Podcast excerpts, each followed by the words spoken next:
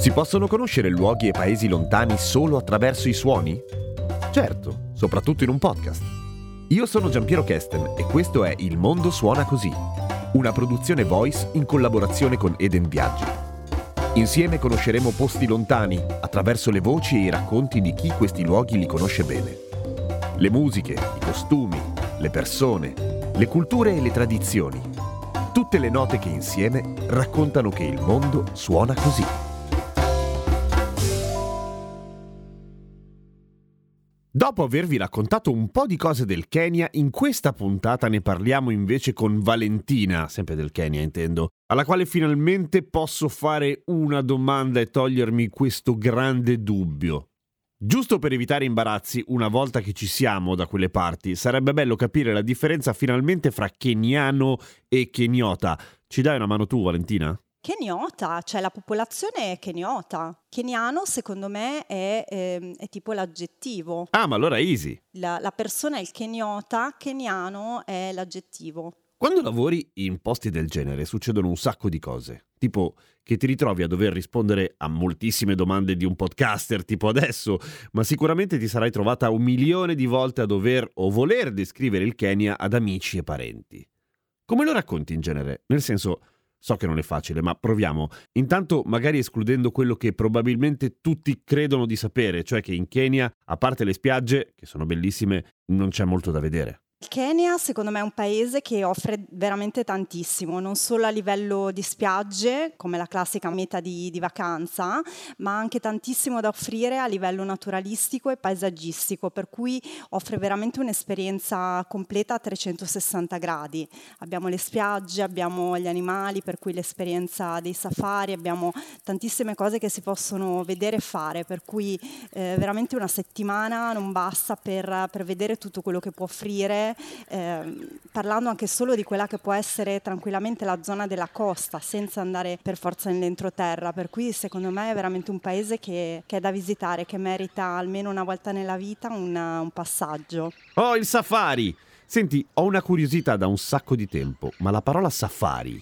è un'invenzione occidentale o ha un'origine vera, genuina e autoctona. Safari è una parola in Swahili, Swahili è la lingua eh, che si parla in Kenya, che vuol dire viaggio. È una cosa bellissima secondo me perché è proprio un'esperienza da fare e noi siamo abituati magari a vederli gli animali, il leone eccetera negli zoo, li, li, vedi lì nella loro gabbietta che è una cosa che è un pochino triste. Invece safari è proprio un'esperienza perché eh, ti trovi nella savana e ti trovi a dover andare alla ricerca degli animali, ovviamente parliamo di safari fotografico e non di altro, per cui è proprio anche l'esperienza della ricerca, eh, le guide che si parlano tra di loro perché hanno visto magari il leone che è la, mh, mm, il leone è quello che tutti vogliono andare andare a vedere. Per cui è proprio una bellissima esperienza vedere gli animali nel loro habitat, magari non so, la giraffa con i cuccioli, eh, gli elefanti che passano. E anche questa secondo me è un'esperienza veramente che, che, prima o poi va fatta nella vita. E ovviamente è anche impegnativo nel senso a livello di tempistiche perché bisogna arrivare in savana, bisogna comunque stare eh, in ballo tutto il giorno tra le jeep, i pulmini, però sicuramente vale vale la pena, è una delle cose da, da consigliare quando si, va, quando si va in Kenya sicuramente. Poi soprattutto il classico safari che andiamo a fare, quello da due giorni e una notte, per cui c'è anche proprio l'esperienza del dormire all'interno dei parchi o comunque eh, nelle riserve, nei lodge o nei campi tendati. Vi hanno il bagno, c'è tutto, anzi alcuni sono anche particolarmente lussuosi, però è proprio bellissima anche l'esperienza in sé di passare la notte in savana, poi magari ci sono certi lodge o campi che hanno le pozze d'acqua vicino, per cui eh, vengono gli animali animali ad abbeverarsi, insomma vale la pena, è proprio un'esperienza particolare che non si può fare ovunque. Dormire in tenda in mezzo ai leoni suona pericoloso, ma ovviamente si tratta di accampamenti ben diversi da quelli che conosciamo quando andiamo in vacanza con la tenda. E infatti dormire nella savana non è affatto pericoloso. Vero?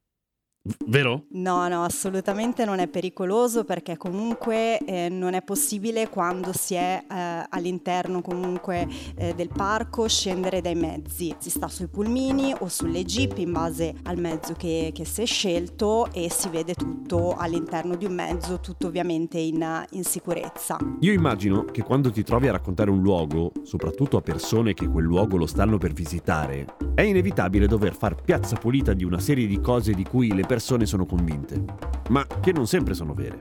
E per quanto riguarda il Kenya, come molti paesi con meno risorse rispetto all'Italia, ad esempio, è un attimo che scatta quella cosa fatta in totale buona fede, che però in realtà fa più male che bene. E sto parlando delle caramelle ai bambini. Niente caramelle dagli sconosciuti, insomma, però in realtà, se già che ci siete, eh, volete fare qualcosa per rendervi utili e regalare qualcosa che serva davvero, ci sono delle alternative alle caramelle. Alternative magari più noiose da vedere così, ma sicuramente più utili.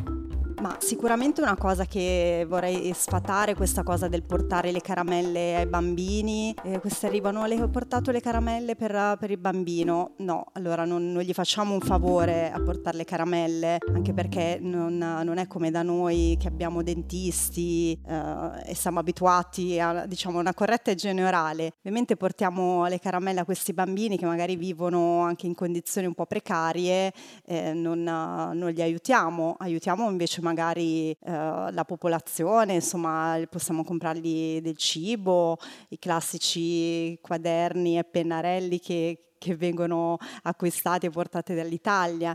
Insomma, aiutiamoli in loco piuttosto che portare queste cose che non, che non servono a molto, ecco. Come sono i rapporti fra chi viaggia e la popolazione locale? Nel senso, ci si incontra, si parla, oppure, mm, come dire, i turisti da una parte e ignoti che si fanno gli affari loro? Sì, beh, assolutamente. Eh, comunque considera in quelle che sono le zone un po' più turistiche, eh, oltre a noi italiani che siamo ovviamente ovunque, eh, lavora tutta la popolazione locale e eh, nelle zone turistiche parlano tantissimi tranquillamente l'italiano, per cui si possono conoscere, interagire, ci sono anche eh, scuole, orfanotrofi, si può conoscere un pochino la realtà locale, si può tranquillamente interagire con con i locali e vedere anche come vivono e quelli che sono un pochino i loro costumi. Anche semplicemente mh, arrivando in aeroporto a Mombasa, passando poi sulla costa, si passa tra i villaggi, si vede comunque la gente per strada, le donne che hanno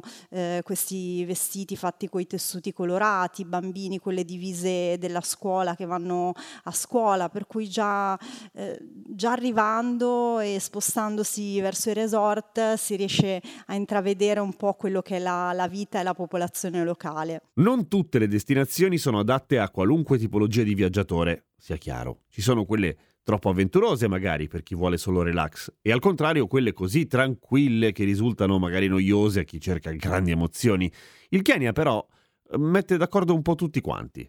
Allora, io lo consiglio sinceramente un, un, po' a tutti. Gli alloggi andiamo comunque in resort che spesso sono, possono essere gestiti anche da italiani, per cui anche con una cura in più a quella che può essere l'alimentazione. Lo sappiamo che l'italiano è sempre un po' attento eh, ovunque anche a come si mangia, a, a come si sta e parlano, come dicevo, quasi tutti l'italiano, comunque l'inglese, eh, per cui c'è anche questo tipo di attenzione. Noi come tour operator abbiamo anche sempre l'assistenza in loco, per cui in caso comunque di necessità sono sempre a disposizione. Insomma, secondo me è una vacanza che è fruibile eh, un po' a tutti.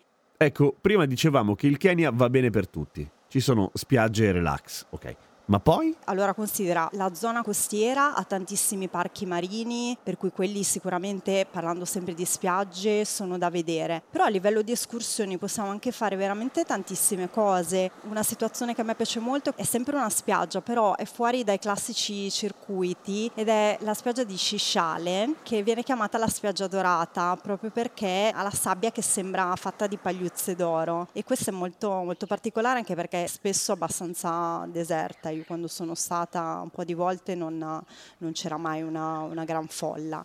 E, um, un'altra cosa che secondo me è da vedere, ovviamente già fatto safari eccetera, è il canyon di Marafa, che viene chiamato anche Hell's Kitchen, per cui la cucina del diavolo. Abbiamo appunto questo, questo canyon dove la cosa particolare è che ci sono tutti questi picchi fatti con questa terra di colori eh, diversissimi, eh, tutti i colori del rosso, ocra, giallo e si fa proprio questa passeggiata ovviamente con una guida perché questo ecco non è effettivamente per tutti che ti porta all'interno di, di questo canyon e la cosa anche carina è che verso l'ora del tramonto arrivano le scimmiette per cui dopo che ti sei fatto il bel giro all'interno del Marafa quando risali trovi le scimmiette infatti ci sono anche magari venditori che ti danno le cose da, da dalle scimmiette la banana per, per farli avvicinare ecco. E questo sicuramente ovviamente io dico sempre prima safari perché quello è da fare però anche questo magari chi fa più di una settimana o vuole fare qualcosa in più sicuramente Marafa è, è, è particolare, è da vedere. Nella puntata scorsa io raccontavo che ci sono le maree del Kenya che sono qualcosa di incredibile, capace di cambiare la forma delle spiagge. Ho esagerato? Allora, la marea è una cosa che spesso viene vista in maniera negativa perché eh, ovviamente quando abbiamo i momenti di bassa marea il mare si ritira veramente anche eh, per centinaia di metri. Invece secondo me più che una nota a sfavore è un punto a favore. Questo perché? Perché ogni giorno hai veramente un paesaggio diverso. Si creano queste lingue di sabbia magari veramente con eh, quei 5-10 cm d'acqua per cui puoi andare a passeggiare fino quasi alla la, barriera e vedere cose che, non, che ogni giorno sono, sono, differenti. Secondo me è proprio una,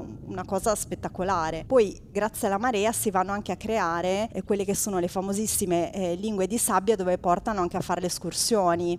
Penso ad esempio a Sardegna 2, si crea proprio grazie alle maree, per cui quando c'è la marea alta non esiste, quando invece scende si crea questa ampissima lingua di sabbia stile proprio Maldive. Ora è inutile che ci giriamo intorno, lo so che ve lo state chiedendo perché alla fine l'italiano all'estero ha una preoccupazione che di solito gli altri non hanno, e cioè, ma come si mangia?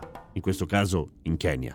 Io l'adoro la cucina del Kenya, poi a me piace, piacciono tanto le cose una, un pochino etniche. Lì hanno mm, cose sia semplici a livello proprio di riso, anche influenze un pochino eh, che arrivano dal, dall'India, penso ad esempio al riso pilau, al riso biryani, fanno anche il riso aromatizzato al cocco, che è una cosa veramente buonissima da accompagnare poi a quelle che possono essere le verdure o i legumi fatti in diversi modi, fagioli, ma mais, lenticchie, ehm, usano anche questi stufati di carne. Eh, una cosa molto tipica che hanno ehm, è la lugali, che è una sorta di, di, polenta fatta col mais bianco. La usano appunto da accompagnare appunto a questi stufati, verdure. Una cosa molto particolare è anche come lo mangiano lugali, perché lo prendono con le mani, fanno una sorta di, di palletta appiattita e la usano per prendere su questi sughetti, verdure e, e, altre cose, insomma. Una cosa che a me piace molto, di origine indiana, sono i samosa, che sono questi triangolini fritti che possono avere all'interno la carne o le verdure. E si mangia anche carne, per cui manzo, mangiano il pollo.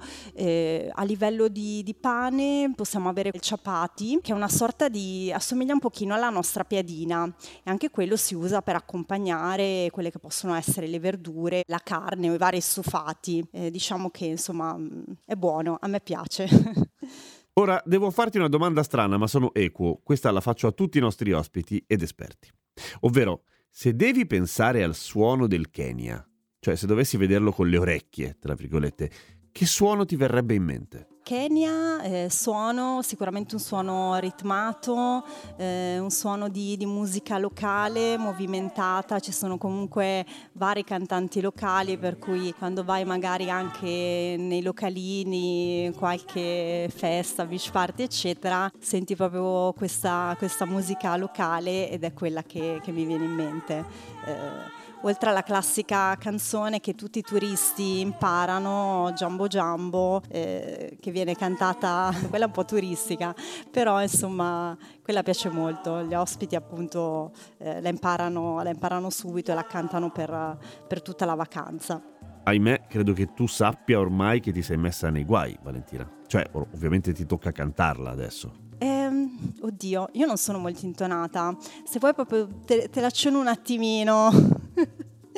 Dice Jumbo, Jumbo buona, Abarigani, Mzuri sana. E qua mi fermerei. Ed è in Swahili. Così imparano anche qualche parola, insomma per interagire è molto carino, c'è mh, Jumbo che vuol dire ciao, eh, poi imparano le classiche, le classiche parole, eh, tra l'altro insomma il... Um, il cartone animato del Re Leone eh, ha tante parole che sono appunto in, uh, in, Swahili. Oh mio Dio, ma è come il Re Leone! Allora è vero, esiste la frase Hakuna Matata. Eh, cosa vuol dire? Penso ad esempio um, Rafiki, la scimmia, diciamo il santone. Rafiki in Swahili vuol dire amico. Hakuna Matata è comunque un'espressione in Swahili che viene anzi utilizzata molto spesso in, in Kenya, l'Hakuna Matata che eh, nel cartone è senza pensieri, letteralmente sarebbe Akuna, vuol dire senza, Matata sono i problemi per cui eh, non c'è problema, nel senso lo utilizzano eh, quando magari tu gli fai notare qualcosa, loro Akuna Matata, della serie stai tranquillo, non c'è problema. Eh, è un po' al mood locale la cuna matata, come anche il pole pole che è piano piano, c'è tutto pole pole diciamo, una vita un po' più rilassata, un mood più rilassato rispetto al nostro. Grazie a Valentina per averci fatto scoprire che il Kenya suona così. Io sono Giampiero Kesten e avete ascoltato Il mondo suona così, una produzione voice in collaborazione con Eden Viaggi.